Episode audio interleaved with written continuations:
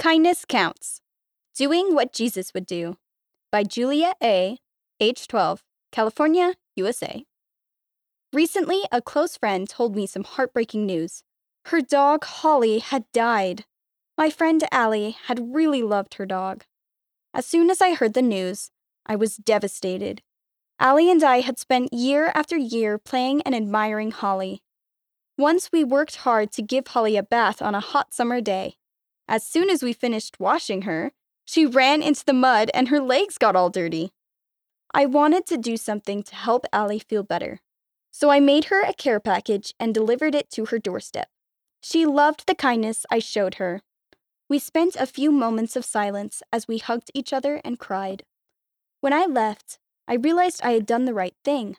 Comforting someone is what Jesus Christ would have done.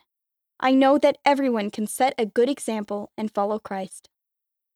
Kindness Challenge You can make a care package for someone who needs extra love.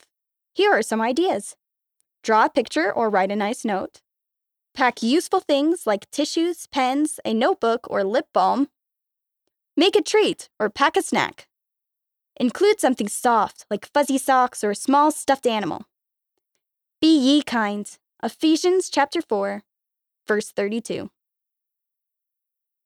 End of the article Doing What Jesus Would Do by Julia A., age 12, California, USA.